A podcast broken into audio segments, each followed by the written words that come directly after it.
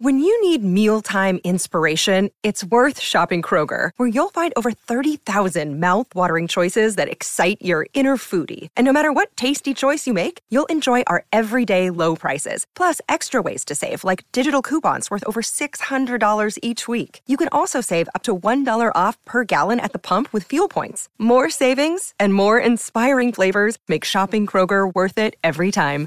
Kroger, fresh for everyone. Fuel restrictions apply. Another day is here, and you're ready for it. What to wear? Check. Breakfast, lunch, and dinner? Check. Planning for what's next and how to save for it? That's where Bank of America can help.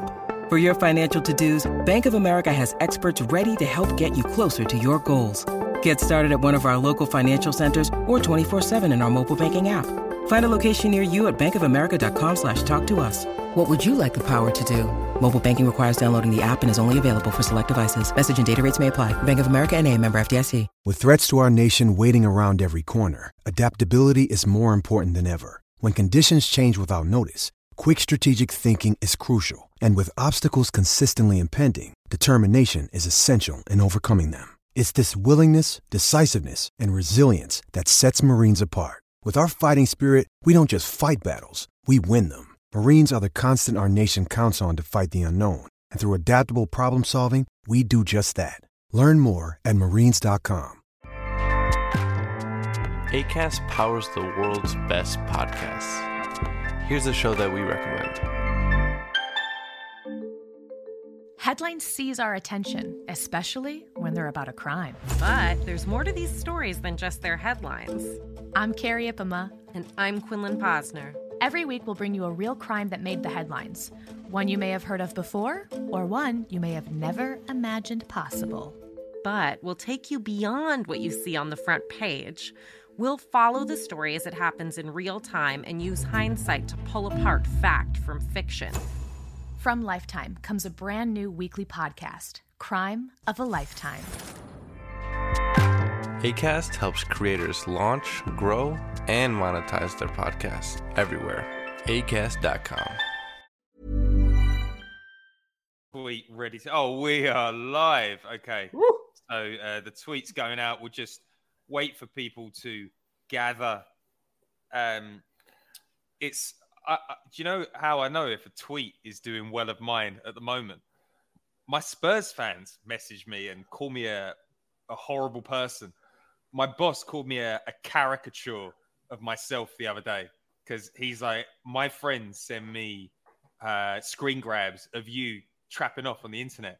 I've, I've gone, I've, I've basically gone 15 years under the radar without Spurs fan noticing me, and now they're now they're carrying my message every week. It's uh, there's a, there's there's a few who are in close dialogue for sure. Uh, Yeah. absolute bottom feeders, a lot of them. There, Um, there are, there are. It is true. There are some Spurs fans that have started to target us, and literally they're tweeting us some nonsense. Every little time they're signing the next little reject who's not going to work out of their club, and they're like, "See Arsenal fans tagging us in there. How do you like that, boys?" It's like, all right, mate. Hope Jed Spence works out for you. He might not. He might not. We don't know. You know, oh, don't Oh, give we, it the last we live rent free in your you live we live rent free in your head. It's like I I always hate Spurs. Like it's not it's not rent free in your head. You're our biggest rivals. Of course I'm of course I think about Spurs. And the thing that I love about this whole Spurs operation that's going down right now, it it has a it has a very short shelf life. Conte is either going to do something this season and leave, or he's not going to do something this season and leave. And I, I just can't wait to see it unravel. They'll have a strong start, and then Harry Kane will get injured, and then I'm hoping the implosion comes. Um, guys, we have got we've got a packed show today. So I was wondering if um, if we just get started. What do you think? Let's do it. Mirror man, mirror man, you twist and turn my mind until I don't know who I am. Mirror man. Good morning and welcome to a new edition of the Arsenal Opinion Podcast. We might abbreviate it, the AOP, after Johnny's rap earlier on AOP, in the baby. week. Yeah, the Patreon's inspired a lot of things. It's inspired uh, Johnny's presentation skills. It's inspired Johnny's rap skills. Um, he's learned a bit of technology because he's doing customer service behind the scenes. We now know what a private RSS feed is. Welcome to the show, everybody. We're going to have a, an action-packed one. Last week we did a we did the the every summer we do a podcast where we say everything is going terribly. We're not going to sign any players, and right the next day we, we start getting linked to all of these players. There's a different tone that's coming out of the Arsenal opinion this week because transfers are on the horizon. We can see the plan and we can see that Arsenal are going to be incredibly ambitious this transfer window. I'm back with the full gang. Johnny Cochran, welcome to the show. How you doing? Yeah, I'm good. I'm good, mate. And look, don't let's not be as hard on ourselves as you're trying to put out there, Pete. Look, the fact is, is it was quite appropriate to be kicking off a little bit in our last pod because we weren't signing anyone. I, am not out here just trying to be negative for the sake of it, but if our rivals keep signing players and we don't sign anyone, then guess what? I'm going to turn the temperature up a bit. Okay, it's not down to me. It's down to the club. Guess what? I'm feeling a little bit better about it. This is that like that 90s film mm-hmm. Field of Dreams. Okay, if you build it, they will come, and we we have built it. We are starting to lay the groundwork in with players that are interesting. You know, it's not like we are in the market anymore to just sign players who are the world, top of world class. Do you know what I mean? We're not we're not going to be doing that. We have to sign younger players with high ceiling, but it's exciting when that happens. And um, yeah, I certainly don't apologise for cutting a downbeat uh, figure on the last one because I felt that was very appropriate. And what is appropriate now is a little bit of a bounce in our step because the players look like they might be on their way. So yeah, it will be naturally more cheery this time, I think.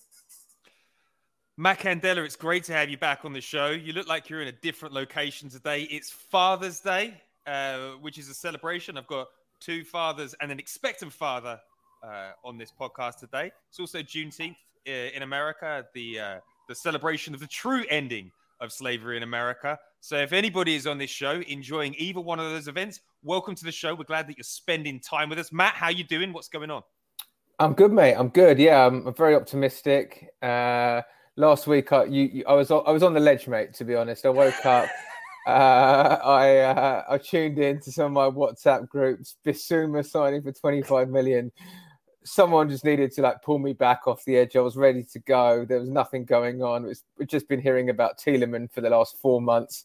Meanwhile, Spurs are completely reorging their whole uh, team, and then and then it shifted, didn't it? And um, I'm feeling cautiously optimistic. I feel like Edu has got a plan. He's moved away from the grill and is about to, about to make some big signings. So yeah, like all all optimism uh, right now and excited to get into it. And then the fixtures came, and wow, I feel like I feel like those uh, those Spurs fans over at, at, uh, Fixture HQ uh, have been reading Le Grove because we've got the easiest easiest start to a season ever seen by any team, right? Yes, the Spurs fans. They're so funny. The like, let's before we get into the, the, the podcast, I wrote that um I wrote that tweet thread I got an actual data scientist with a PhD to run the analysis. The chances of our fixtures rolling like they did last season were 3%. And the whole idea was to run the sirens up through the Premier League, get those fixture people at that company thinking about what they'd done to Arsenal. And listen, it seemed to work. It seemed to work. And the best part about it working is Spurs fans carried that message. Three, three million impressions. 180,000 engagements on that tweet. 180,000. And what did we get at the end of it?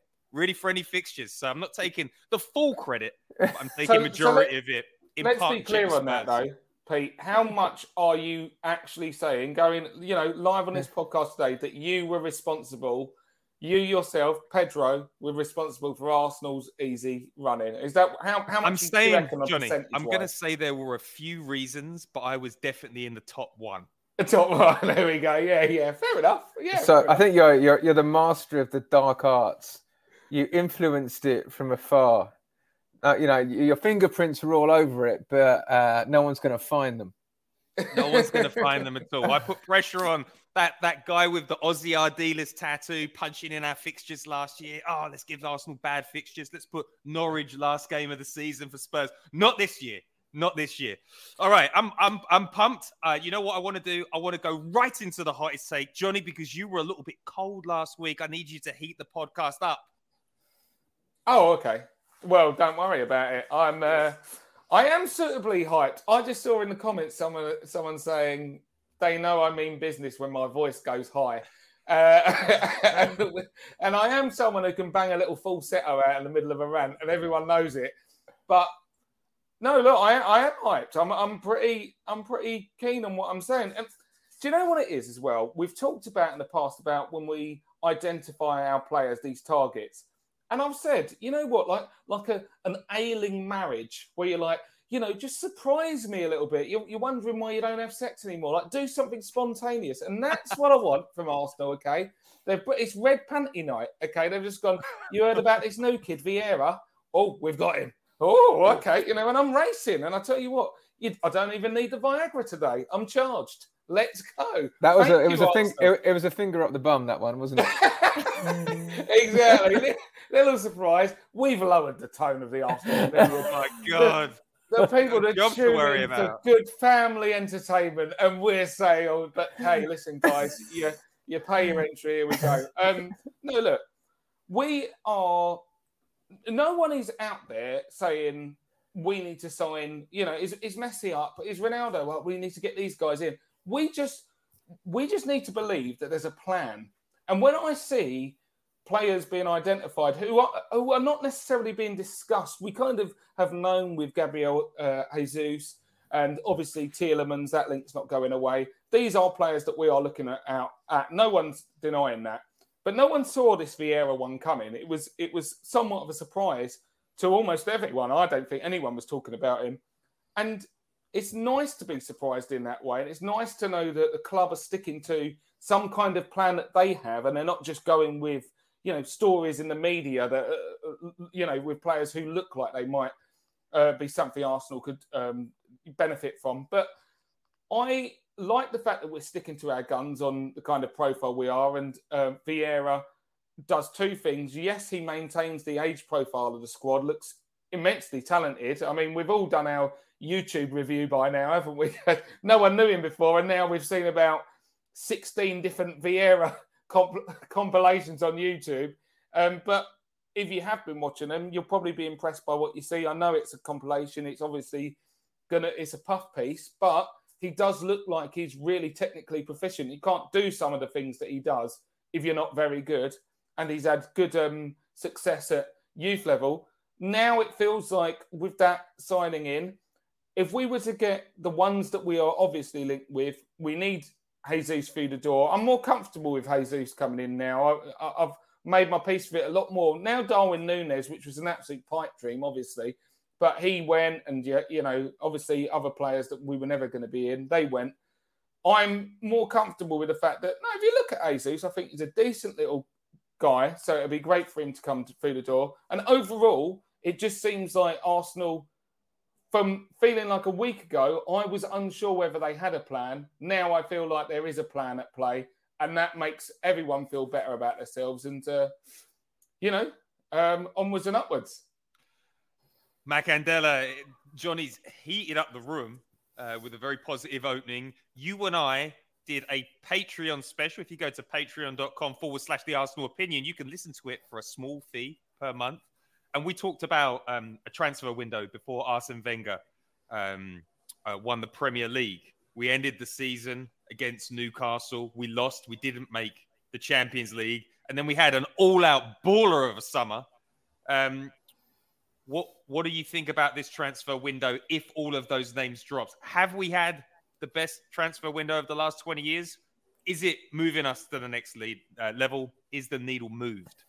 Well, look, let's just let's just start with where what we've what we've gone through for the last decade. Last decade, we've got so much scar tissue from just some of the most disastrous transfer windows you've ever seen. And so, even though last year was actually all right, my my hope and expectation for a transfer window is is low. It's low, and and you know what I was feeling like? I was thinking, you know what's going to happen. We're going to get Tielemans and Jesus in, and that's going to be it. that's sort of what I thought was going to happen. And oh yeah, we would have got more, but it, we didn't get the Champions League, and that's where we're going to end up. And they're two new signings, and they're exactly what we want. For me, getting those two in alone means you stand still rather than slip back.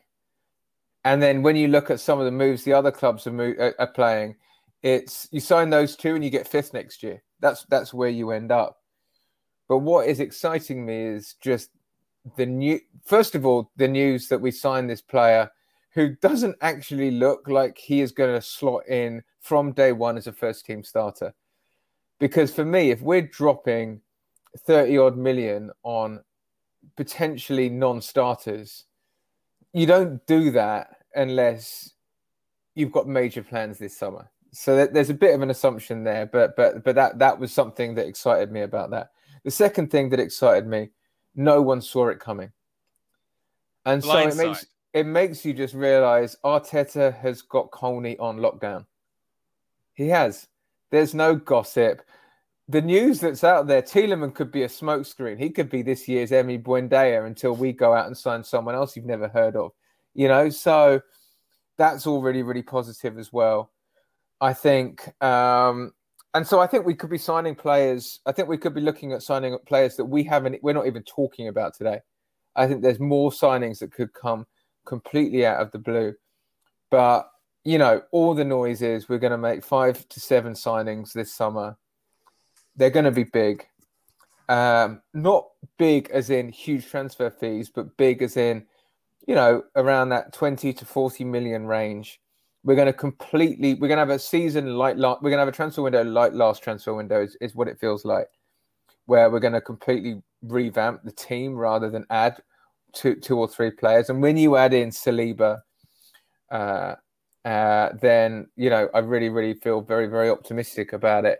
Obviously none of these have dropped but Ornstein doesn't normally get it wrong. It sounds like sounds like this defender uh, the Ajax left-sided Lisandro is is Lisandro coming in. Martinez. Sounds like he's coming in, and I'm thinking, wait a minute, we need a we need a tall, rangy striker, and we need uh, and we need a, a central midfielder. And at the moment, we've got a number ten, and we've got a centre back, left back. My God, things are moving this summer. Like it's he's not going to do a Wenger and sign those two, and then not address the striker and central midfielder. It's just not happening. So it looks like we've got major, major movement, and this is shaping up to be the most exciting transfer window for Arsenal since the early 2000s. Two lovely hot takes there. Two lovely hot takes. Uh, my hot take is uh, sometimes you have to wait six months uh, to to really come back on a point, and sometimes you take a lot of heat and a lot of pressure from your from your your co-podcasters. Um, and I took a lot of heat for saying that we shouldn't spend money uh, like crazy people in January. I said signing Isak for 75 million was not ambition. Was we, not we, we did come fifth. We did come fifth. Unless, unless, uh, unless you can buy the best player on the market, you should just wait. And where are we? We're in the summer. Looks likely that we'll get Gabriel Jesus for sub 40 million. If Raheem Sterling is leaving for 35 million uh, and Jesus has one year left on his deal, we'll get him for um, 35 million odd. That's uh, 30 million less than Vlahovic, who I would have liked. Um, and that gives you the opportunity to sign another player. Maybe Lisandro doesn't happen um, if you don't move that. So by being patient, uh, we've got access to better players, we've got access to better prices, and we are going to have a better summer and a better future because we kept the powder dry and didn't spend money on Wout Weghorst, who took Burnley down. Oh my god! yes, you knew I, I was going to come back on there. You come on. patience and trust the process. We have started to trust the process, and what what, what can we absolutely guarantee? Mikel Arteta bangs the table for money. He gets the money, and it looks like he's investing it in creative and innovative ways. And we'll talk about all of the players that were brought in. But I look at Spurs; they're like, we need a we need a wide player, like who's who's who looks like a bargain. Thirty three year old Perisic uh, they look at a backup goalkeeper. They say uh, Forster will be all right because he makes big saves in big games. They look at uh, we need a midfielder, and they sign Bissouma because everyone on Twitter likes them. Arsenal are going at their transfer window with absolute precision. We're looking at a backup left back. We're not looking at the same as Kieran Tierney. We're looking at somebody that builds play and that can do everything Jack can do when he drops into left back. We're looking at our creativity and we're saying if we've got a small striker um, that's played at Manchester City, we need to have a creator that understands that mechanism. So we've got the deadliest, um, one of the deadliest players in the final third in Europe. Everything we're doing has uh, a rationale behind it. Every profile of player has character. They're between 21 and 24, and they're about to bang. This Fabio Vieira is Kevin De Bruyne before he, he, he hit the next level. That's the that's the gamble that we're taking, and I'm thrilled because Arsenal have finally got a plan. This summer window where we're spending money on four or five players, it's not about making top four. It's about being ready to challenge for the title when Liverpool or Manchester City drop off at some point. So I think we've got a bit of ambition back at the club. We can everyone can see the direction we're going. And like Matt said at the top of the podcast, no one is talking about Spurs' transfer window now because it looks quite bland to the ambition that we're putting into it. So, uh, on that note, we're going to head into famous shirt numbers. We'll talk about transfers in a minute. The famous shirt number this week, um, it's number 41. Uh, sorry, Matt, I'll uh, get that banner off your face right now. Um, let's talk about the famous shirt number of 41. Uh, Frimpong number 41. Does anybody remember uh, Frimpong and Dench and getting yeah. sent off at Liverpool and ending his career? Who has a good story about Emmanuel Frimpong? No, he, he he came in and he was an absolute nutter as well. And the thing is, is rather like the Highlanders, you know, he came through the came through the academy and and he he wanted to do well for Arsenal. He loved Arsenal, but you know, as much as you wanted him to do well, you just realised we had a real loose cannon on, the, on our hands. Like, do you remember there was a period where in the game where he'd just like run around for a few minutes just kicking people? It's like, it's like oh wait, he just goes around kicking people. I love, love the yellow card. He he also he had didn't he have a weird Mohican at one point as well? Like uh, kind of looked a bit like Balrog out of Street Fighter for a phase. I don't know where that's where his fashion took him, but um, yeah, no, he, he was he was he certainly uh, earned a lot of a lot of cult status when he was an Arsenal player, and I think we all wanted the best for him. It just didn't work out in the end, but yeah, got a lot of love for Frimpong. I mean, the one thing I'd add on that is I think he ruptured both ACLs, mm. and I actually thought he had a lot of the tools he needed to become a top class player. And I remember him playing in that Liverpool game, and he was the one player.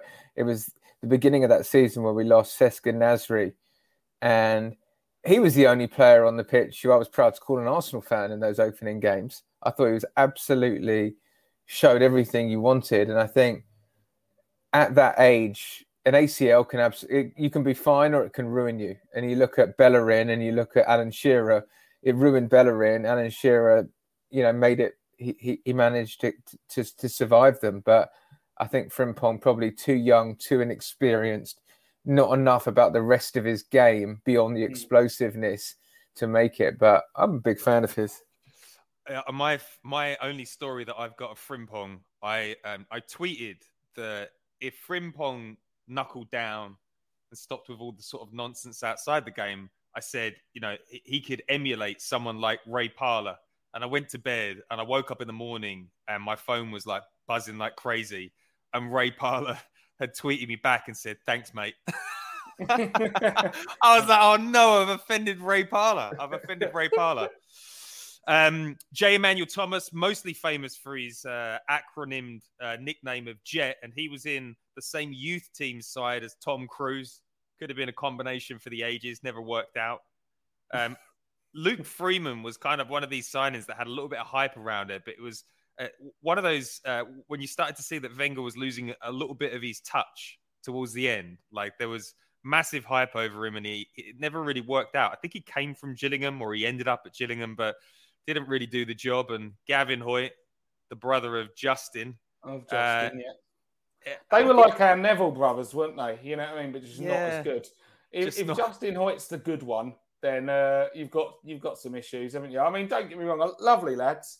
Arsenal boys through and through. We wish them well, but neither of them up to the quality that we needed at Arsenal. Although, you know, at the end of the day, if Justin Hoyte or a character like that was in the squad right now, there'd be people going, give him a chance. I think they can earn that earn that place in the team. I'll tell you one one funny my, my um I think I've told this story in the pod before, but my story of J. Emmanuel Thomas is the one and only time I've met Arsene Wenger. I said, "Who from the FA?" and it was at the FA Youth Cup. I said, "Who's going to make it?" And he goes, "Only one player of this whole team is going to make it."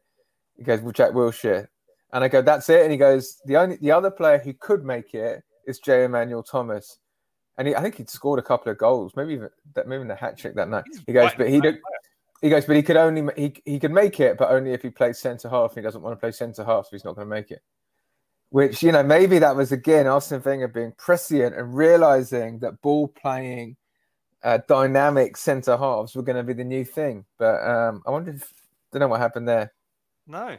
Well, so uh, Sol Campbell used to be a striker as well, didn't he? He did. Yeah. He good. Yeah, he Uh, did. Yeah, I mean, I mean, Wenger probably went, hold up, we've got a guy who's, you know, currently playing striker. He's uh, not going to make it there, but he could be an absolute nutter at the back. But I mean, yeah, it, it, Jet Jet in the back line could have been something, but Oh yeah. alas, never to be. All right, let's uh, let's let's move into some uh, some players that we're linked to at the moment. Oh, we're going to start with Fabio Vieira. The fee is 29 million. Um, he's already had his medical at Arsenal. His position is attacking midfielder. He's 22 years old. He's a Portuguese under 21 captain, so there's loads of character there, and he's coming from Porto. This feels like the most what the fuck signing in a very long time, but for all the right reasons. I had Zach Lowy on the uh, Zach, Low, Zach Lowy, Zach Lowy on the podcast, Portuguese expert, said he's an excellent player. I've got Porto season ticket holders up in my DMs saying this this player is the real deal. Um, he's got one of the best productivity outputs in Europe on the least amount of minutes. He's a he's a he's a big player. Everybody's really excited about him. Uh, Matt Candela, when you saw this one drop into the feed, what were your thoughts? Where where is this guy going? What's going on? How excited are you? I was just so excited. Uh, being rational goes completely out the window. Number one, is there a better name for a prospective Arsenal signing than Vieira? The only name that would have been better than Fabio Vieira is Patrick Vieira. It's the second best name we could get from a new signing, frankly. Um, I love the fact that it just came out of, uh, of, of, of left field. I love the fact that the price is nice. You know, it's enough to make you realise we've got a player, but it's not enough to like, spank our whole budget. Um, don't know anything about him. Watch the YouTube videos. Look, every, you know, he was basic. By the end of watching those videos, it was you know Bernardo Silva's love child, uh, with all the best bits of everyone else that we love and adore. So, can't wait to bring him in. Big question for me. I mean, it's a strange one in terms of spending that amount of money on a position where we've got Smith Rowe, we've got Saka, and we've got Odegaard, and it feels that he's a cross between. a right sided forward, a 10 and an 8. so you wouldn't put it down as our most pressing need, but apparently Arteta liked him. And when ta- when his talent ID goes in full effect, we just gotta gotta gotta follow it, right? So it was obviously something that made us just think we couldn't wait because I think I listened to you talking um, with Zach and hearing that he thought he could actually benefit from another year at Porto.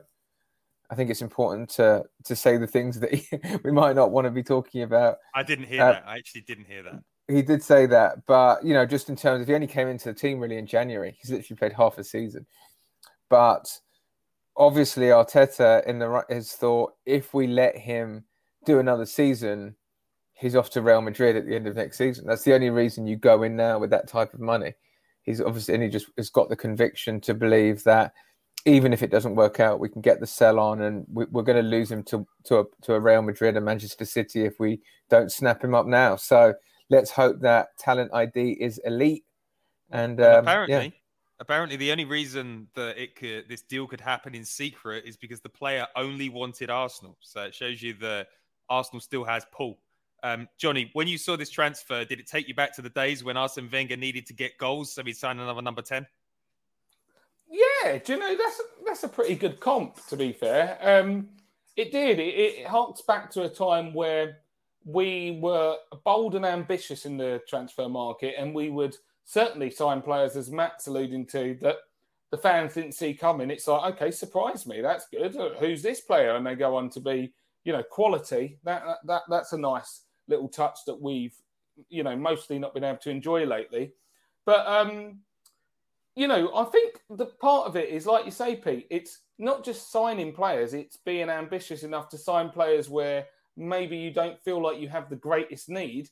But if special players become available, and it's like I'm not interested in signing this guy to maintain. This is a advancement player. This is going to push us further along. You know, more rungs up the ladder, and it is interesting to think about where he might play. I think you know some people have said it in passing, but I'm not sure enough focus has been you know uh, kind of shone on the idea he might play at the eight, and it might be a Xhaka replacement. He the the main comp for me, which with people which I agree with, is the Bernardo Silva one. He looks very much like him, but Bernardo can play in that centre of midfield as well. We've seen it before, and I think depending on the person lining up alongside him, i.e., if it's Thomas Partey and he's back and he's fit and he's playing, Vieira look does look like he could get his foot. You know, he could get stuck in. I know it's compilations, but a few nice little slide tackles in there. But his range of passing, his ability to break lines with his passing, his you know, weight of touch looks to be spot on. Very, you know, other comp, we're talking Cesc Fabregas for me. The way that he was pacing these balls and they were just dropping in that lovely window where a striker can run onto it and the keeper doesn't know where to come for it. And and not all players can do that. It's they're much more sledgehammer than the feather. And this guy looks like he's got a feather foot, and I love to I love to see it. But you know, I, I don't think you know, as Matt said, I don't think um, this is a player that looks like he would solve everything, all of our needs. Obviously, our biggest ones being that we still need to recruit a striker. But I don't think that any Arsenal fans worried that we're not going to get a striker or anything. We're gonna. It looks like we're. This is an extra signing on top of the ones that we ultimately need. And if there was a midfield with Vieira knocking about with Tielemans in there and Partey, you know, that's something you can start feeling a bit confident about instead of being like, you know, we're one bad tackle away from going 20 games with Elneny and Xhaka. Like all of a sudden, it's like, oh, we've got some options and some creativity from deep. And hopefully, if we do buttress our attack, um, you know, with the the fact that some of our best players, if not our best player, um, in terms of our wing forwards, they're all going to be a year more experienced. And, you know, the mood will start to lift because we have the ability and we have the kind of profile to be able to jump quite a considerable you know distance in terms of our output and productivity and and most importantly attacking threat and goal scoring potential because we're going to need to see a huge import, improvement on that this year and when you start seeing signings like this you're like okay well at least it seems like they're taking it a bit seriously and obviously the Lisandro Martinez which most people didn't see coming it's like hold up a lot of the people we're targeting you know, have good track records, a good profile of players, and it looks like we're putting our best foot forward, which is what I called for last week. Just the club to be acting with ambition. Yeah, I love all that. I thought there was some interesting pieces that you guys, um, you know, I, I don't want to just repeat what you said because I agree with everything that you've both said. There were some interesting pieces about the transfer that I liked. Uh, uh, Mendes seemed to want to be part of the announcement that he instigated the deal and he dealt with the deal it's very interesting. I feel like David Ornstein always has a there's always like some sort of backhanded pop at Edu somewhere along the way. So I thought it was interesting that Mendes was saying, "Hey, I'm involved in this one, and that's how you've got the player." Um, he's had uh, 20, 23 goal contributions, uh, 23 contributions that were either a goal or an assist in 39 appearances across 1990 minutes. That's a contribution every 86 minutes, which is absolutely phenomenal.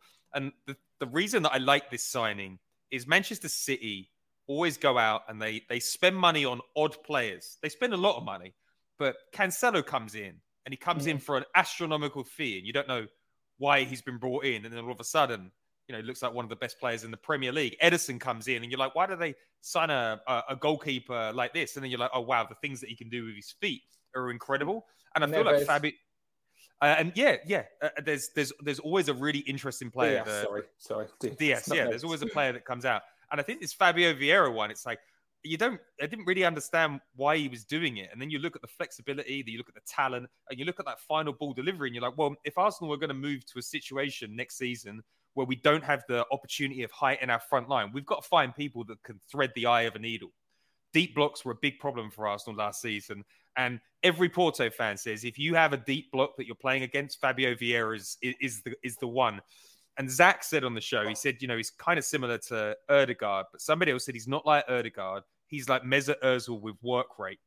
Like, oh, I Oh, mean, I mean, that, that gets me excited. It's obviously going to take him a while to bed in. I don't expect him to start straight away, but I, I, I can't. I don't know where he's going to play. You know, I wonder whether I, I wonder the same. Maybe there could be some sort of eight role for him. But I, I also think that probably the simplest um, and most straightforward plan is that we're going to get rid of Pepe.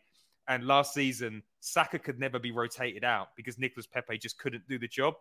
And Fabio Vieira has a lot of control, doesn't waste a lot, um, and he, you know, he can keep the assists going from the right. We don't, you know, we won't drop a level if Saka isn't in the side next season. So I think this is a really exciting signing for Arsenal, and it's it's Arsenal are trying to identify the next Kevin De Bruyne before he's Kevin De Bruyne, and I'm I'm so glad that we've gone back to making signings like this and showing that we can still do interesting things with without having to spend 100 million pound on each player. We Uh, have to do that, Pete. We, and, and you're completely right. And that's a great point to end on. At the end of the day, this is the only way we're going to bridge that gap in a short amount of time. It's about buying the play, the next world class players the year before they become good enough so they won't come to us anymore. We have to take those gambles. And I tell you what, if, if our eye is in right, we will get ourselves some bargains. And, you know, putting this guy, you know, a potential young De Bruyne type, if you like, I, I think it's more of a, a Bernardo Silva, but that would be more than well good enough for us right now. And a Van Dijk in waiting. You heard it here first. you know, and the team, I tell you what, tell you what, could be pretty fucking exciting. All right. Well, I'm gonna I'm gonna move on to the the next player, and we've spoken about him uh, a lot. Uh, and I'm gonna get my Men in Black pen out. and I'm gonna ask you to look into the red light and forget everything bad I said about short strikers because I tell you, there's gonna be a there's gonna be a 360 pivot coming from me. Uh, Gabriel Jesus has been linked heavily with Arsenal. I didn't think it was going to happen, but I think he's got one year left on his deal. I think we can get him for less than 40 million pounds. And now it's time to just accept David Ornstein has a better way into Arsenal than I ever have. And he's going to be right. Arsenal are going to have Jesus. We're going to make him the main man next season. And the reason that I am very, very hyped about his signing is uh, this little slide from uh, courtesy of Sky Sports. Um, we've got uh, when Gabriel starts, um, he's, he's made 99, appearance, uh, 99 appearances. He's dropped 8,000 minutes for City. When he's started, he's got 53 goals and 23 assists. So um, 76 goal contributions in 99 appearances when he started. All of a sudden, I'm a convert, right? All of a sudden, I'm like, what was I? What was I thinking? Besmirching the good name of of, of Jesus.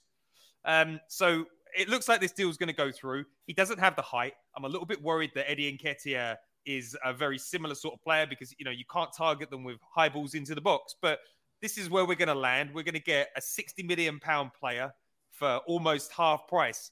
Uh, Matt Candela, what's the what's the story on Jesus? So uh, is this is this a a miracle move? Are we about to see the sort of a Dennis Bergkamp moment where you make someone the main man and they they rise to the challenge? Where how should we judge this transfer? Because it seems very likely it's going to happen now.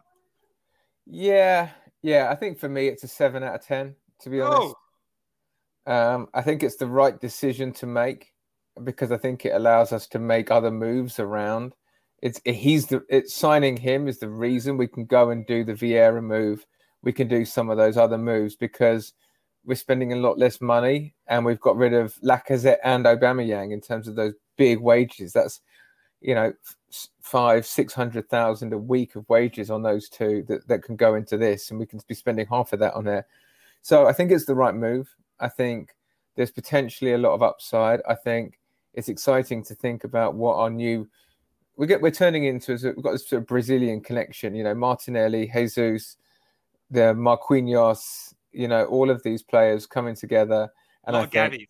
A lot of yeah, and I think and I think that's a big pull to, to have this sort of like modern Brazilian connection where it's the flair of Brazil, but also sort of the hard working aggression. And look, you don't normally go wrong by having a Brazilian core. That's just a reality. Look at world football over the last 40 years and see and and see that. So I think it's the right move.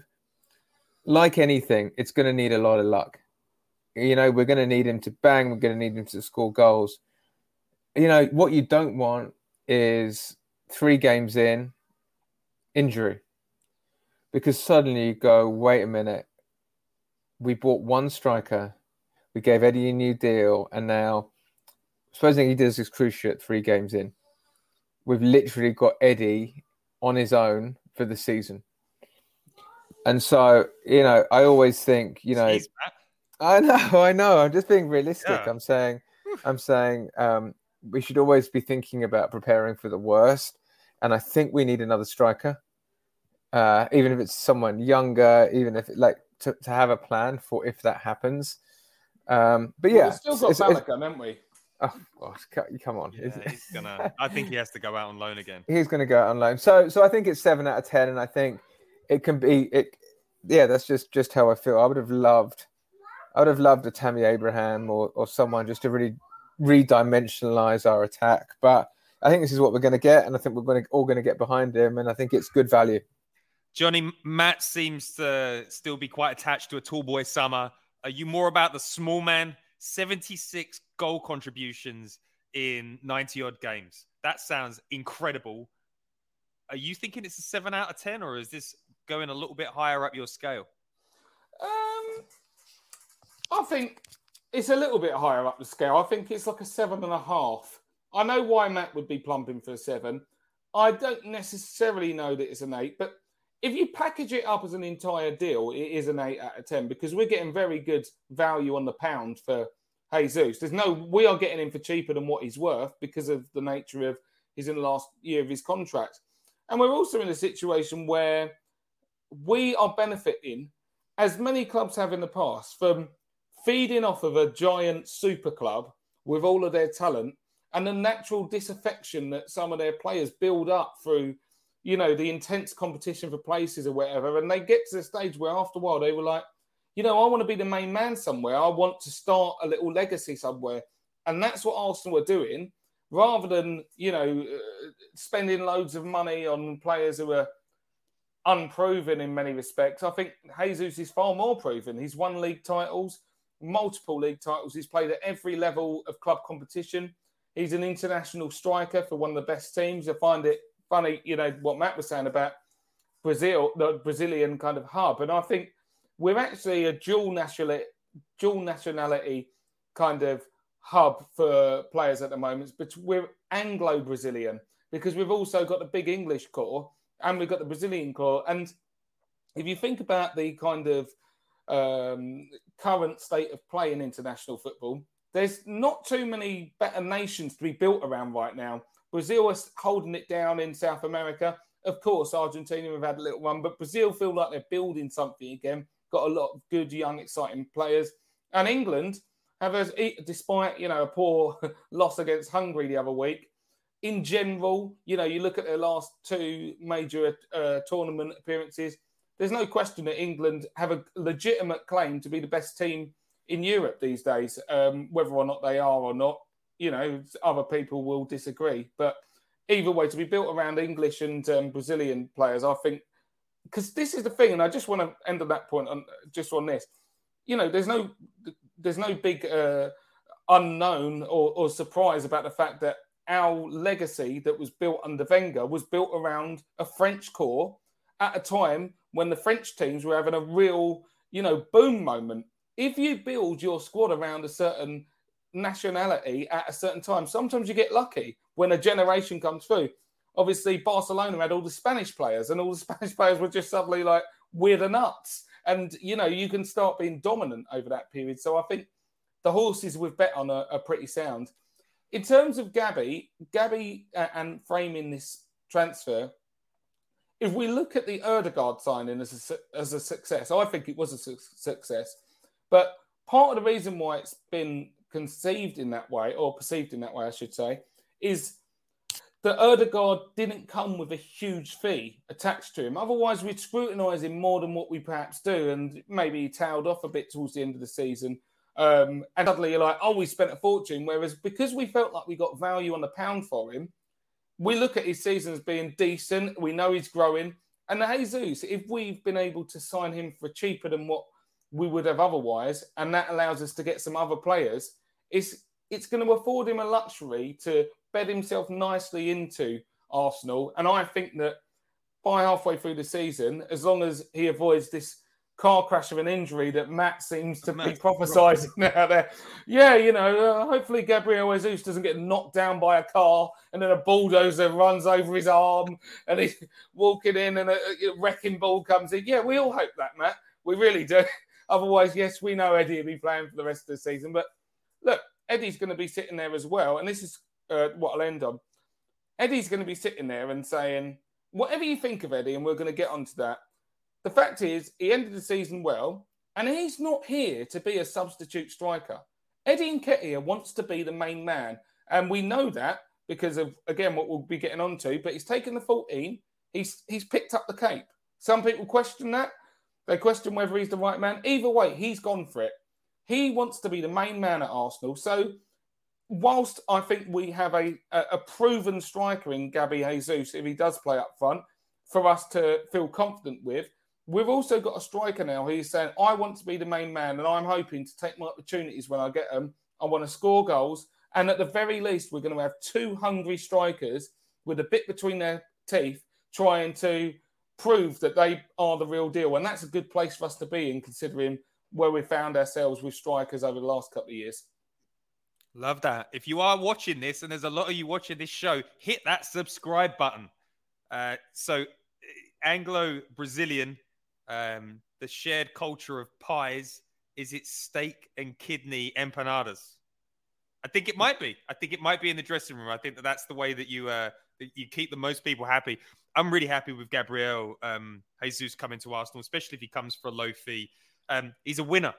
He's a winner. He won the league last season. We're going to make him the main man. I think that uh, you know he's he's a very robust player. He doesn't get injured um, often, so I'm hoping that he can stay fit all season. Uh, and I just think that it just sets a really nice tone. You know, part of uh, signing top players is it makes the, the players that you've already got at the club feel very good. Arsene Wenger's biggest mistake with Project Youth is that he didn't give Cesc enough, you know, mature, experienced talent to work with. It didn't give Robin van Persie the players that he needed.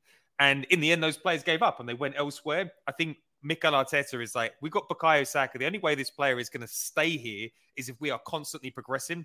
And I think Gabriel Jesus is uh, is going to be a top signing for Arsenal. I am with Matt. I would like I would have preferred a Tammy Abrahams, but I'd imagine Tammy's probably going to go for 80, 90 million um, in this market. But um, it's it's it's a shrewd move by Arsenal. No one knows the character of Jesus better, Jesus better than uh, Mikel Arteta. So I think it's a, I think it's a positive for the club. I think he'll get lots of goals next season, and I just love the flexibility that brings in. He can go out left, he can go out right, but I think that this is a this is a really big move. It's not often we take players in their prime from our rivals. You know, we're usually ending up with William Gallas or Petr Cech, and now we've got a player that's 25 years old. This is a 60 million pound player that we're going to put into our striking um, system next season. And you're right, Johnny. It does give us flexibility to spend money elsewhere, which is a beautiful segue into the next player that I want to talk about. Uh, where is it? Here we go. So this is a this is a player I'm really excited about. It's uh he's gone quite under the radar uh, in Europe, but Arsenal were interested in signing him last season for I think they opted for power and pace. But uh, one one of the big weaknesses that was on the brief for players that are needed to be signed this summer uh, was left back Kieran Tierney last season uh, only played 60% of the games. Same, same with the two seasons prior to that. He is not reliable. And when he dropped out of the side, our form dipped. So instead of going out and signing another power and play, pace player, Arsenal were looking at Lisandro Martinez, who, who, was Ajax's player of the season. He's 24 years old, um, and he's a build-up player. So when Granit Xhaka drops into left back, like he does in a lot of games, he drops into left back because he can build the play from that position. Lisandro Martinez does that, but he also has the the traits that Xhaka doesn't have. Like, firstly, he's a defender by trade, and Secondly, he's got pace. So this is a this is a guy that's probably going to be in Argentina's World Cup squad uh, in November. Uh, Ajax fans absolutely adore him, and he's going probably for 30, 35 million. This is this is our attempt at finding a sort of uh, a Cancelo type player. So again, instead of signing a replica of what Kieran Tierney gives us, and some you know some would say Kieran Tierney is a little bit one dimensional. We're signing a player that can play in midfield, can play at centre back, but can slot in at left back and give us something different from a tactical perspective. He's got bravery at the core of his game. You know, we saw against Newcastle earlier in the season, we lost our we lost our bravery. We didn't want to play through the lines and we got done by the press. This is adding another player that can step up and play the balls through the line. He can hit that 80 yard pass. He can turn players. He carries the ball. He's absolutely incredible in the air, a bit like uh, Ayala was back in the day. Guys, I'm not going to lie. I think that this could turn out to be one of the signings of the summer if we make it happen. Listen, uh, this is this is the Pedro hype train today. No messing around. This is gonna. This could be an exceptional move. Everyone's very excited about the possibilities. When you saw this name crop up, Johnny, did you immediately go Saliba's going to be on the bench, or did you have you got have you got past that stage? Um, I worry. I've got to be honest. Actually, I did worry a little bit. I was like, "You what? what do you mean you sign a centre half? You take the piss. We've only just calmed down. You know, we've only just finished coming to blows like the Saliba Ultras and everyone else. But no, I think that we'll be signing this player if we do get him as a left back. And I'm with you, Pete. As long as it doesn't affect William Saliba's status, I think this is a really exciting signing.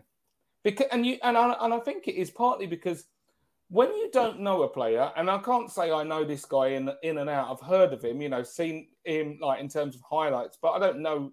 I don't watch the Dutch league all the time, but I try to base my reaction off of people that do know him, and people are like, "This guy is the nuts! Like he is not a joke."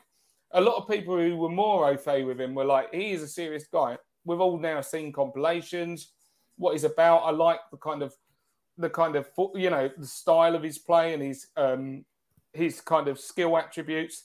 He looks like he can really do a job, and yeah, an absolute antidote to what Kieran Tierney does and doesn't bring to the the Arsenal left back position. Because what we need more than anything is a durable motherfucker, someone who's showing up week in week out, running through walls. And as much as Tierney is committed, his body breaks down, it fails him, and and we need someone you know, who is just diesel, someone who is just, they're just ready for it. And all of a sudden, you know, when you take away that Saliba fear that I had and start to think, oh, hold up, we could end up with a back four potentially. Who knows how it'll pan out? We're excited about the competition. But Lisandro Martinez at left back, William Saliba and Gabriel at centre half, and Tomiyasu at right back. That's who's getting through that? Who's getting through that? no one. Who one. wants some? Who wants some with us? So you know what I mean? Ma- There's no one just struggling, breaking down anymore. It's all nutters, all of them. Ma- Don't knock the ball into the box because we want it. We feed off that like Pac-Man. Do you know what I mean? Let's go, eating it up. We're all tall, all physical. It's exciting. Let's let's see if this gets done. But if it does, and he does play left back, and Saliba stays, oh, time to get excited, guys. Matt Candela, Arsene Wenger used to cr- collect number 10s like they were going out of fashion. Mikel Arteta loves a defender. But does this one make more sense than most? I'm gonna I'm gonna go somewhere else than where you guys have been. We did our transfer special, um, and we talked about the transfer window uh, of 97 98. One of the best signings of that summer. We picked up a central defender with a sweet left foot. Could also did, did also play a little bit of left back. His name, Emmanuel Petit, and he went and played in midfield the following season for Arsenal and went on to forge one of the best central midfield partnerships ever for Arsenal. I saw an interesting uh, statistical analysis. The player closest to this guy in terms of the stat radar, Fernandinho of Manchester City 2018 2019. I'm purring over here. so I wonder whether we're buying him to play him somewhere else, whether Arteta has done a little bit of an Arsene Wenger. he's repurposing players, and then you've got someone who can play maybe two or three roles, but maybe you know when you need that extra solidity in the middle, whether this guy is going to be stepping in alongside Thomas Partey, because uh, yeah, it's it's it's a it's a strange amount of big money to go big on a player. I think it's going to take more than thirty million to get him in a position where really we're probably thinking more backup. I don't think you're spending this money in with this type of profile for a backup. I think you're spending this type of money on a starter. Yeah. And there isn't one of those necessarily at the back. It's not a priority. So I think this guy is being earmarked for the for the Xhaka role next to Thomas Partey. Mm, that's I- interesting. I, thi- I think left back would be an open goal for him. though. I don't think. I think that at this stage, I would understand it. Despite us all being fans of Kieran Tierney, if Arteta thought to himself, "I can't base my season on Kieran Tierney's hamstrings or his knees again. I can't do it because if he breaks down again, obviously Nuno's not part of the plan for next year, at least anyway. I think at this stage, you know, you say it's the pro, the, the, amount of money looks like it's a starter. I think it's a starter. I think Kieran Tierney would be playing backup, and it would be a prove not only your fitness, but then prove that you're better than this guy and you'll play in the team. Otherwise, there's going to be some bench time for him this year. Yeah. I don't think you're playing. I don't think you're having a right back and a le- like Tomiyasu and a left back like Lisandro. I think it's too. It's too defensive. I think when it's like the old Arsenal, it's where you have Lauren at right, but you have Ashley Cole at left. I think you need one who provides that solidity and can drop back and be the third centre half when you want the other one bombing forward and doing doing a madness like Trent. And I think you can't have two just sitting back like that. And I think this guy, for me, it's it looks like a Xhaka replacement, as This- JD you know what says in the comments. You know what this? Uh, you know what this debate sums up perfectly. The we're signing uh, players that offer a, a lot of flexibility.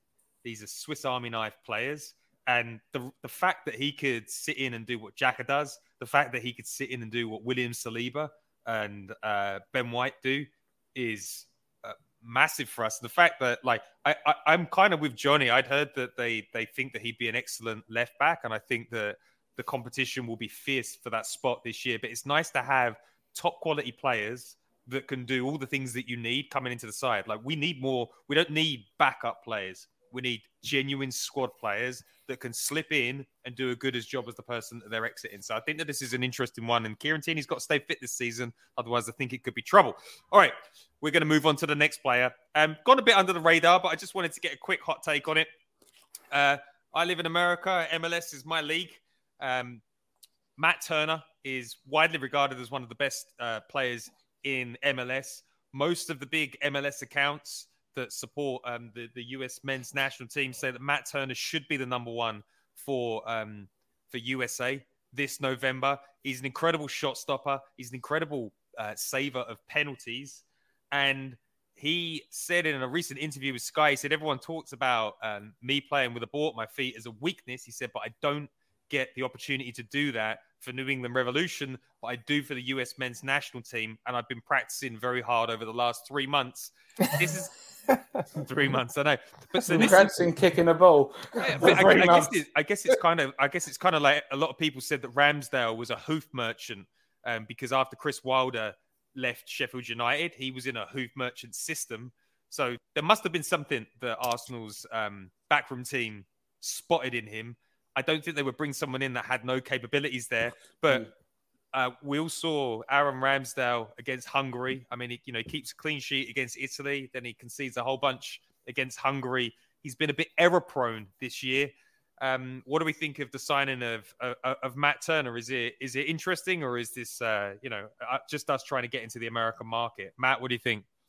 I don't find it that interesting, to be honest. Um, the main reason because we've got Bernd Leno as our backup at the moment, and I think Bernd Leno is a very, very good goalkeeper. I think Bernd Leno probably could have done better than Ramsdale in the back back half of the season. I think we look to the long term, and that's why Ramsdale wasn't dropped because I think you know the only clean sheet we kept in the last ten games was Aston Villa away when Leno was playing. So, but you know the price is right. It's a backup player. Hopefully, he's got the right profile. Um, but I don't see him playing many games this season. Uh, Johnny, are you looking on your phone to see who Matt Turner is? what do you think about what do you think about this as a backup option? A player um, crushing it in MLS. Uh, what do you think about him challenging Aaron Ramsdale for a first team spot next season? Yeah, you know, it's not it's not very often where you have these pods where Matt and I sit on different ends of the fence on a lot of these, but I think I, I, I, I feel differently to you, Derek, Matt, in the sense that I am excited by this signing, purely because a lot of the Americans that would know way more than I do do say that this guy is legit, like he's a good keeper. And what we need to do is we need to, because I completely get your point about Bernd Leno, but everything says to me that Bernd Leno's leaving the club this summer. Everything. If, if, if Leno's still at the club next year, then I don't really see the point in this guy. But the thing is, is having a keeper who, as Pete was saying, there's a good chance will be an international keeper at a World Cup this year, her starting one. Having them on the bench, hungry and ready to prove themselves, is good. Like because just like you know, an Emi Martinez who got a chance late on. Uh, he had a few chances at Arsenal, but he seized it late on. There are sometimes with keepers, obviously, sometimes they can mature later, and you can have a goalkeeper at 28 and he absolute getting into the prime of their career. And I personally don't think I, I, we've all been pleased with Aaron Ramsdale, and I think he had something with his distribution, which we have probably maybe never had from a goalkeeper over a prolonged period. So that's great. But I do think there's a potential to improve on what he put out last year. There were some shaky games towards the end of last season. And what I mean by that is I expect him or I want him to feel the pressure that, you know, if you don't play well, you will get dropped. There's someone out there who's chomping at the bit, trying to take your number, your place in the team. And so having a guy who's going to come in and be hungry to try to prove himself, as opposed to Leno, who seems to just have resigned himself somewhat to his place at Arsenal if he doesn't get a move away, uh, will be good for us. So, yeah, great to keep filling the team with players who are not coming from nowhere, have some kind of pedigree, but more than anything, they have an appetite, an appetite to prove themselves, and will be the beneficiaries of that. You know, the best thing I think about next season is the World Cup for Ramsdale. Because let's face it, it's a straight shootout between Ramsdale and Pickford next season. Ram Pickford obviously in pole position, but you know we've got an easy. We've got the, our games that lead up to the World Cup are considerably easier than Everton's. Ish. And and and I think that you know if he could get eight to ten clean sheets in the in, going into the World Cup, he is England's number one going into the World Cup. He will get there if he does that because Pickford's not doing that. The sad thing is though, Matt, if if he is to get into the World Cup he's got to have eight clean sheets where Arsenal aren't defending very well, and he can do what he did at the start of last season. so it's the yin to the yang. I'd rather I'd rather him be keeping clean sheets because he didn't have anything to do. But you know, so it'd be interesting to see where that goes. Um, I'm I'm quite I'm quite excited uh, by him. You know, I think it's a curveball signing. I think that America produces a lot of top top talent. Uh, that tends to end, you know, end up in Germany before, uh, you know, moving to other clubs. You've got Kessie, who I think moved to Barcelona after going um, to to Juventus. There's a there's a there's a lot of good players coming through, and I, I hope the you know 28 years old is a, is a bit more experienced. I hope that he can either sharpen Ramsdale, and I hope that Arteta has the guts to put him in if Ramsdale drops two or three clangers like he did last season. But um, Leno for me was always a little bit meek. Um, so you know, g- good luck to him. You know, no ill will against him, but I think it's time to to get someone a little bit different in the side. So hopefully this one works out. Um, Matt, I'm going to go to you to start on this next one because I, I thought you had a really interesting tweet. Eddie Nketiah um, signed for Arsenal. Edu wanted to be all over this press release. He was it, it, like he looks so happy to have Eddie sign up to a to a new deal. There's obviously a connection between the two there. Um, but Ian Wright went on a bit of a tangent against some fans that were giving him some shit over the number 14. I just wanted to get like your your hot take on you know how do you feel about numbers? Are they sacred or um, is, you know do you have a different opinion on it? I don't think numbers are sacred because I think great clubs are always looking to the future, not to the past, and that's what we've got to do at Arsenal. And I think we're seeing a new generation of Arsenal fans who, instead of moaning about not being as good as the teams with the Invincibles and with Bergkamp and Henry have suddenly aged out, and you see it at our away support. And I think we're now more focused on how we can build the next great Arsenal team. And so I don't think it's sacred. Um, what's the point of retiring a shirt number? I don't think anyone would want that. I don't think Thierry Henry would want that. Uh, he's got a statue outside the stadium, and it's about using that number to inspire people in the future. And for me, it's like, well, if if if supposing we'd signed Vlahovic and then given him the number fourteen, we all get excited. He gets given that number fourteen based on absolutely fuck all he's ever done for Arsenal, just on hope and promise and a big transfer fee. Eddie Nketiah has been there at Arsenal for seven years. He's a Hale End boy. He's one of our own. He's been through the ups and downs. He was going to leave, always said he didn't want to leave. He got given the chance in a shitty situation and against all odds, he pulled it out the bag and scored some really, really decisive goals and almost got us, got us over the line in the Champions League. And so to hear fans saying he's undeserving of the number 14 shirt, but what? Someone coming in on 70 million who's never supported Arsenal, never put in a mi- minute's graft in the name of Arsenal, and they're somehow more deserving of it? Absolutely not. And I think you look at him I see a guy whose confidence is is is coming through. He's bulking up. Looks like a fucking racehorse to me, and he's ready to go. And I'm 100% behind him. Eddie Kruger is there. Good luck to him.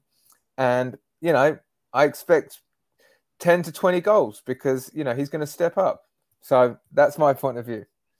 Johnny, you came up with the term Eddie Kruger. Um, you pivoted on what you thought of Eddie. Eddie Nketiah has uh, shown you the biggest sign of respect that he could. He made the Eddie Kruger's uh, handshake. It was it was gesticulating towards you, Johnny. When he signed this new deal, how much responsibility did you think you had in making that decision go through? Yeah, first of all, I'm always, you know, I'm not going to steal Peter's thunder. Shout out to Bonesy. He was the original guy who said Eddie Kruger, but we've we've run with it since then.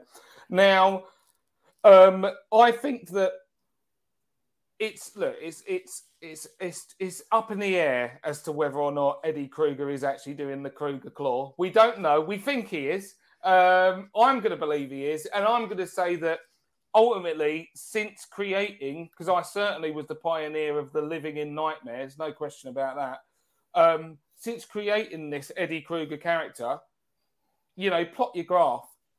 Eddie and Nketiah's career suddenly taken off at Arsenal. Have I, inspired this man to hmm. potentially have a great career at Arsenal. I don't want to be the guy to say it, but I think everyone can read between the lines.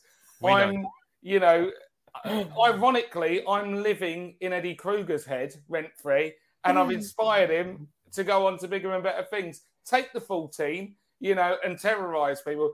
Really interesting points that you guys are saying, though, on this one. I, I disagree with Matt on one thing, but I agree on the other. And that is I do. I am someone who believes that certain numbers are sacred. I, there's complete logic in what you say. Don't get me wrong. You are being logical. At the end of the day, when a player moves on, that they've moved on. They're no longer the number. You know, there's the next generation has to fill it. But I do think that certain numbers at your club, they hold an extra certain weight. Why do we talk about you know, Emile Smith Rowe taking the 10 all that time and, and what that meant, what it me- meant to wear the 10 at Arsenal. I think it does mean something. But the 14 is the most significant number. Like, as in, if you think about all the clubs, the, the prominent clubs anyway, in Europe, the 14 is most symbolic for Arsenal because of Thierry. He was our best player ever. Oh, I know I'm doing my top 25 uh, coming up. Oh, don't. We'll, we'll still leave a little. Still, who knows? He's one of our best players ever. uh, anyway, um, so tune into that love fest in a few weeks. Anyway, um, the fact is, is that number is so synonymous with Arsenal because our greatest player wore the 14. There's a lot of clubs that have the best players wearing a 10. Like it gets, you know, the 10 is significant for a, few players, and obviously the seven most prominently at United, but a few clubs have the seven. The 14 is ours, so it, it should mean something. I think it does.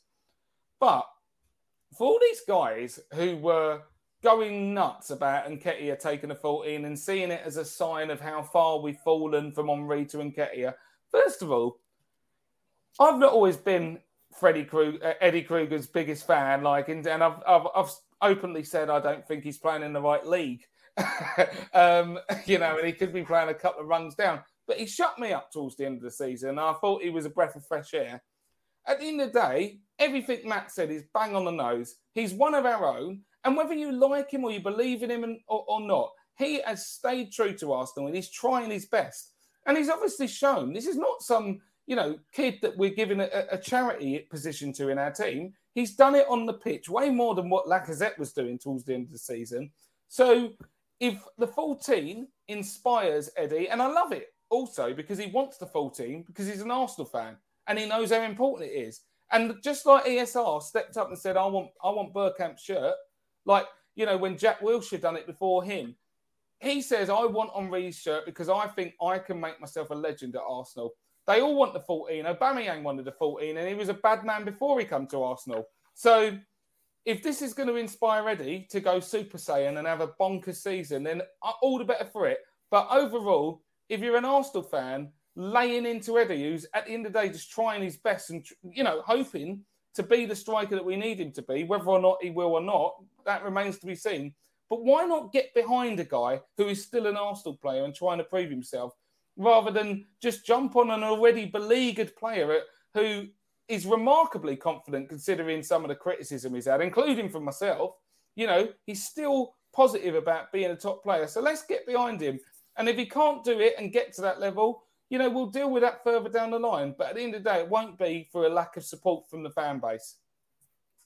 Yeah, I, I, I love all of those comments. I'm so happy that uh, Eddie signed a deal. It's not often that I get to take a W, but I feel like uh, I called it early with with Eddie. He came in, he delivered. He absolutely deserves the contract. And if he feels that he can, you know, not fill the boots of Thierry Henry, but if he can do the shirt justice in the same way that really, you know, Theo Walcott, you know, got 100 goals for Arsenal wearing that shirt, then he should take that shirt and we should create new traditions off that number.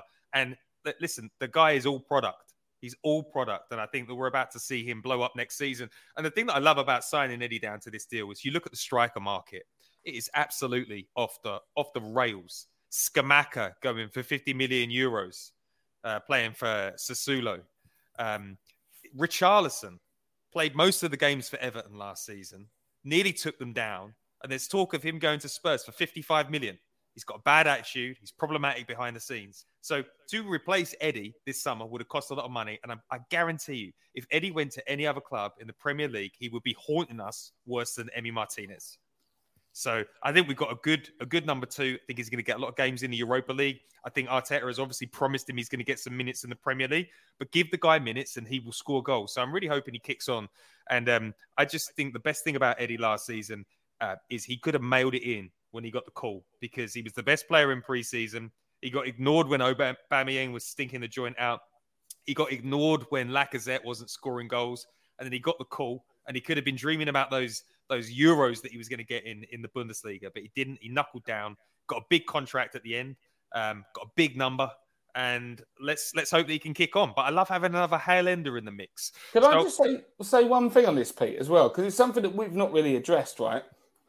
We look at the Eddie and Jesus lineup. I know that's not done, but we all expect to sign Jesus now, and it, I do think it'd be a good signing. And we're like, you know, it might hamstring us because they're too similar in terms of players. But what we've not really countenanced is the potential that they might end up playing together. And if you're looking at it from Eddie's point of view, he might be there like, if we were being put on the field together, even if it's the last 20s of games, can we build up some kind of, you know, camaraderie and on the field chemistry that could make them quite deadly together? They seem like players that could play with each other. Eddie bulking up doesn't hurt. Jesus, even though he's not the biggest guy in the world, has played up against every defender in this league. And could they work together if we want to play a different way and we want to attack with two strikers? That would be one of the interesting things to see. I, I love that. And I think I once compared Eddie to Andy Cole. Could we have a bit of a Yorke and Cole double act coming oh. on? Oh, oh, wetting. Remember those? Remember those? Ooh, I like that. I like that. All right, we're going to move into the final section of the show um, I, I, was doing some uh, detailed number crunching about where Arsenal were with uh, the squad. So uh, this little spreadsheet here is all of the players that we have in our squad. I think there's a that's a list of thirty. which I, I've, I've put 30 in there because our Europa League squad will be different to the Premier League squad. The average age of our squad, with all of those names on it, taking out the players that I expect to leave, is 22.46 years old. When you reduce the squad down to 24 next season, I think we were 23.9 last season. When you take out Aubameyang and Lacazette and Bernd Leno and add in the players that we're expected to sign, the average age of our squad is 23.6. So we're going into a, a big season with a really young squad. Uh, Manchester City's squad, they won the Premier League. The average age is 27. Liverpool's starting 11 was about 29 towards the end of the season. Like there is a lot of growth in this squad. But what I wanted to ask, and Matt, I'll, I'll go to you on this one. Do you do you think we are running into danger of having a lack of experience again?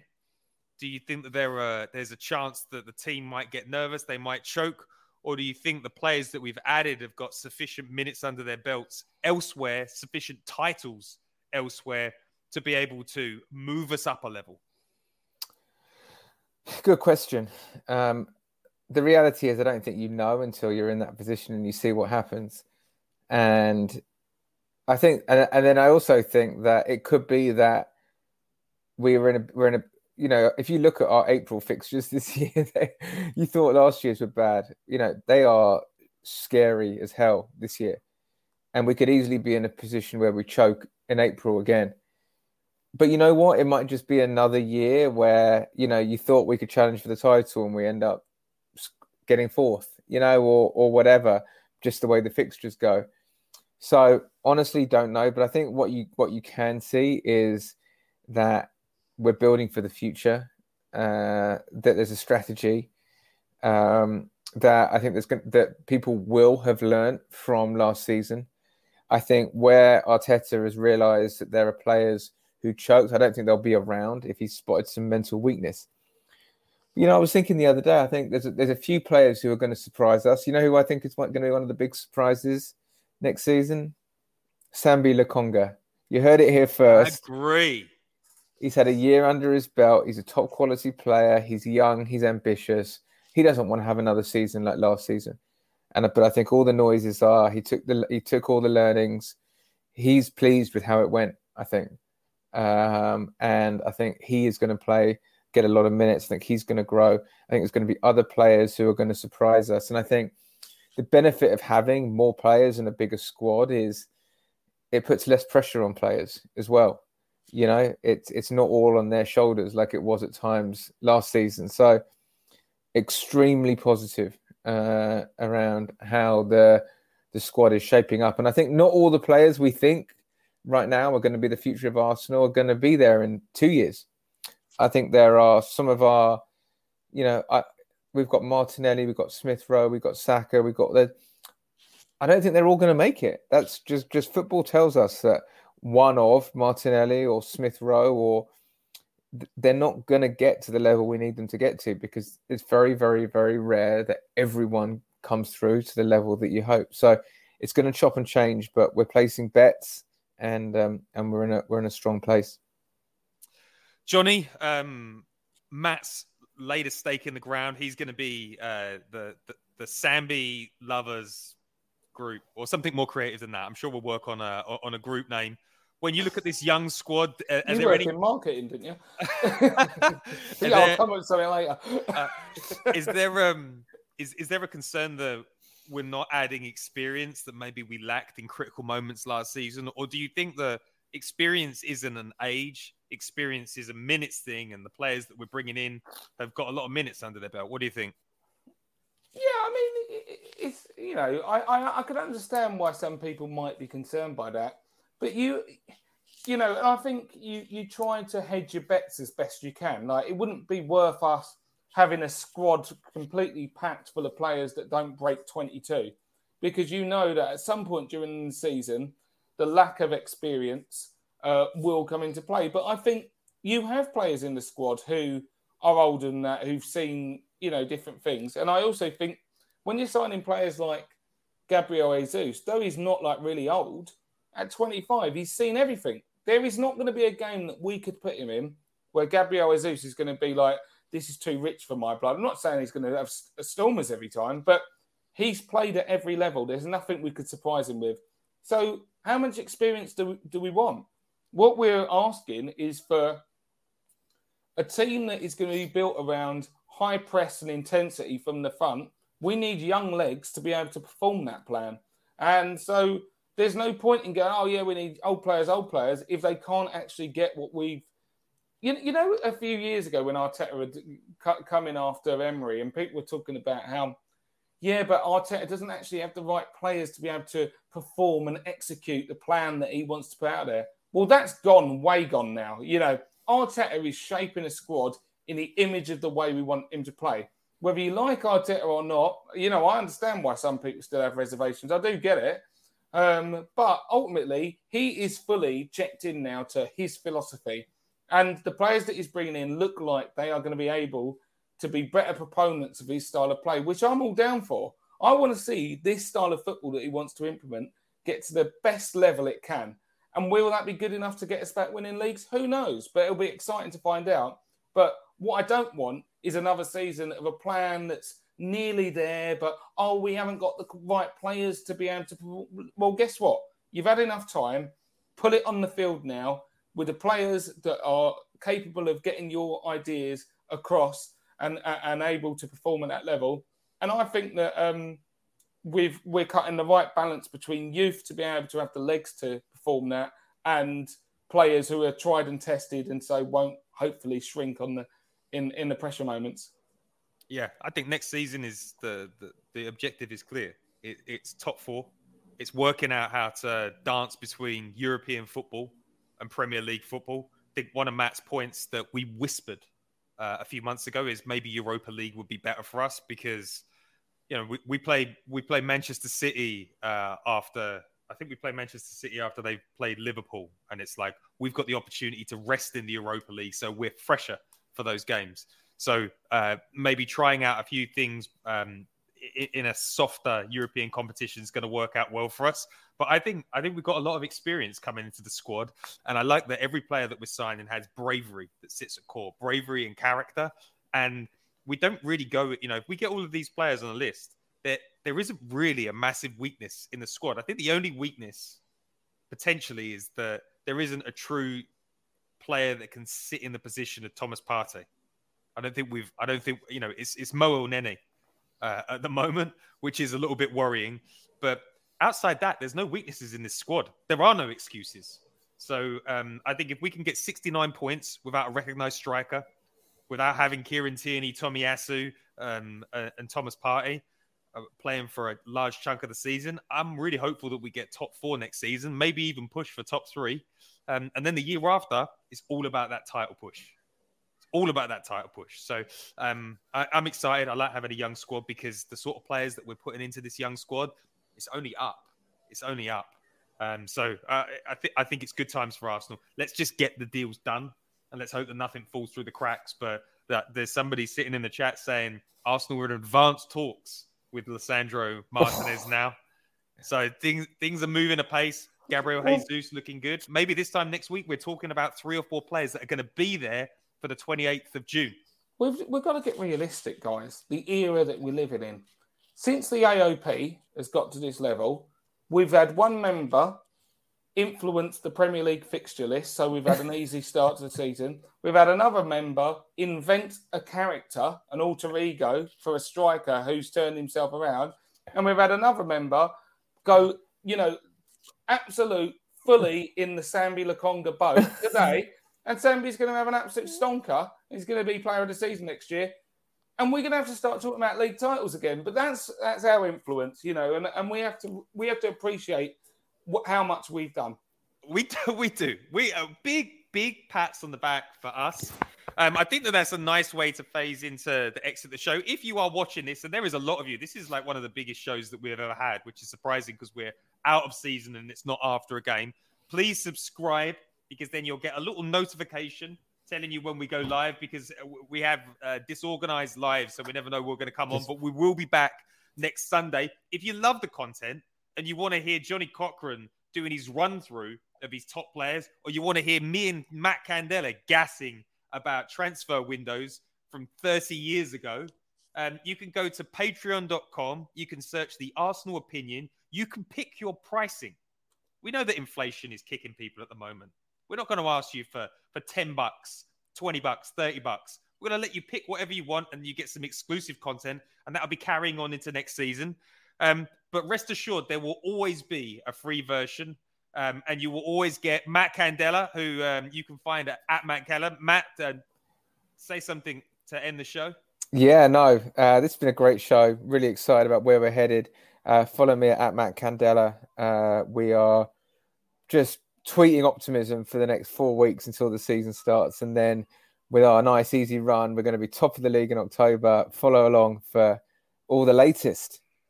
And then we've got at I Johnny Cochran, who's on the he's, he's, he's starring in shows on the BBC. Yeah, guilty as charged. Uh, yeah, you can check that out. And in, Avo- in avoidance, um, Romesh Ranganathan's new sitcom. That's what I was filming a few months back, uh, which was great. Easy Gooner as well, top bloke. Really like Romesh, known him a while, but it was nice to work with him on that. It's only a small part. I'm in episode three, selling houses. I mean, could you imagine me as a dishonourable salesman? I don't think you could. um, but apart from that, I randomly came up with this week uh, a, a rap about Arsenal's captain conundrum. I called it. I don't know what inspired me, but do you know what? Based on the feedback, people actually quite liked it, and I might even do another one like further down the line. If you haven't seen it, head to at I Johnny Cochran. I've been tweeting about it uh, a few times this week, so you won't have to scroll back far to see it. And it's my yeah me rapping. And if you do like it, show it some love send some, you know, little retweets out there, give it a like, and yeah, if you can follow me as well, that'd be great. Magic. So on that note, we'll thank all the Spurs fans that uh, that have been hassling me on the internet and uh, adding adding me as a, a friend on all of these different platforms. Want to thank everybody that's watching the live show. We really appreciate all of the feedback. Um, it's just there's so much positivity on YouTube, which I don't think is the case for everybody else. So thank you. And if you're listening on uh, on, on your iPhone through Apple Podcasts. Get in there and give us a five star rating. If you're listening on Spotify, you can also give us a five star rating there. Um, and on that note, we'll uh, we'll end the show with a big ciao for now.